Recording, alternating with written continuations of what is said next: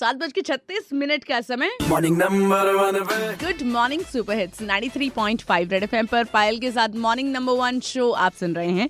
अच्छा कल हमें एक भाई साहब का कॉल आया था कि पायल बहुत सारे बच्चे अभी भी यूनिफॉर्म में दिख रहे हैं। शायद स्कूल खुले हुए हैं। तो काफ़ी सारे बच्चों के कल बोर्ड एग्ज़ाम्स थे, इसी वजह से वो शायद आपको स्कूल में या स्कूल यूनिफॉर्म में नज़र आ रहे थे। तो आपको बता दूँ सीबीएसई ने एक प्रेस रिलीज़ जारी की है, जिसमें ये लिखा है कि 19 मार्च, यानी कि आज से लेके 31 मार्च तक जो भी बोर्ड के एग्ज़ाम्स थे या जिस तरह के भी एग्ज़ाम्स थे, सब रीस्केड्यूल कर दिए जाएँगे।